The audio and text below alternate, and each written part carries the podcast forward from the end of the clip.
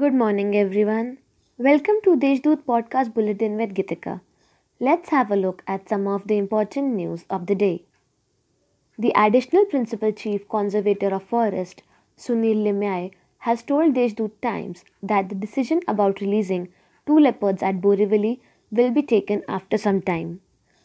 As 9 of the 11 leopards have already been released, a few-member committee of experts will be formed to take the final decision for the remaining 2.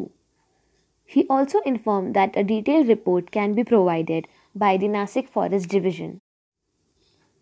As many as 24 water reservoirs in the district, including 7 big projects and 17 medium, currently hold 57,848 million cubic feet of useful water stock out of the total collective storage capacity of 65,818 million cubic feet.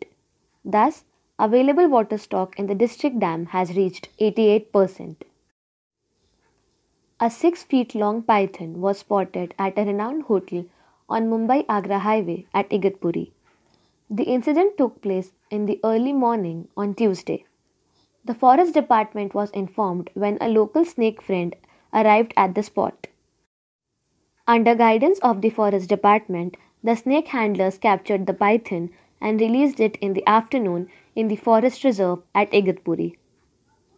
Nasik Municipal Corporation Standing Committee Chair Ganesh Gite on Tuesday announced to conduct a separate meeting on September 11 to hold discussions over COVID-19 pandemic. He made this announcement after members raised questions about inadequate supply of oxygen for patients, shortage of ventilators, and charging of excessive money from patients. That's all for today's main news. For more, log on to deshdoot.com.